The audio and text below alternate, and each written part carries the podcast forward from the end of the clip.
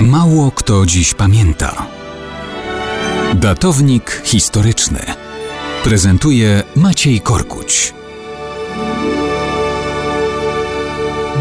Dziś pamięta, że 1 grudnia 1920 roku prezydentem Meksyku został Alvaro Obregón. Jego kariera polityczna zaczynała się od stanowiska burmistrza miasta Huatabampo w stanie Sonora. Po obaleniu i zamordowaniu prezydenta Francisco Madero należał on do obozu przeciwników nowego reżimu. Po obaleniu tegoż współpracował blisko z nowym prezydentem Venustiano Carranzą. Ten uczynił go ministrem wojny i marynarki wojennej. Obregón dowodził tłumieniem chłopskiego buntu Pancho Villi i Emiliano Zapaty. Nie szczędził sił, dowodząc w krwawych bitwach z powstańcami.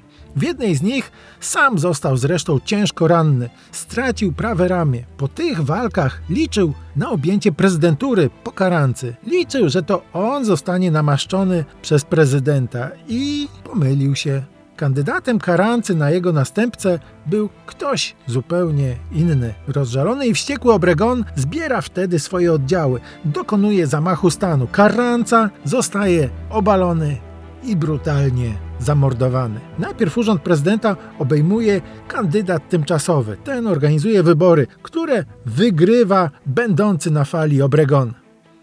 I tak wziął sprawy w swoje ręce i znalazł się na szczycie. Prowadzi politykę antykościelną, zaczyna zarabiać jednocześnie na sprzedawanej do USA ropie.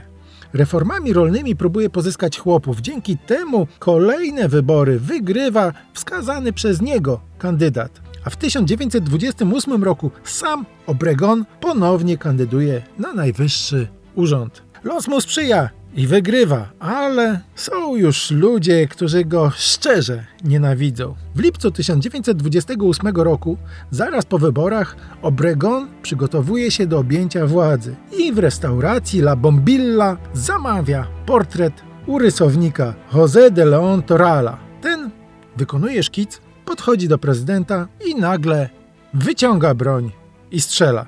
Obregon pada trupem. Nosił wilk. Razy kilka ponieśli i wilka.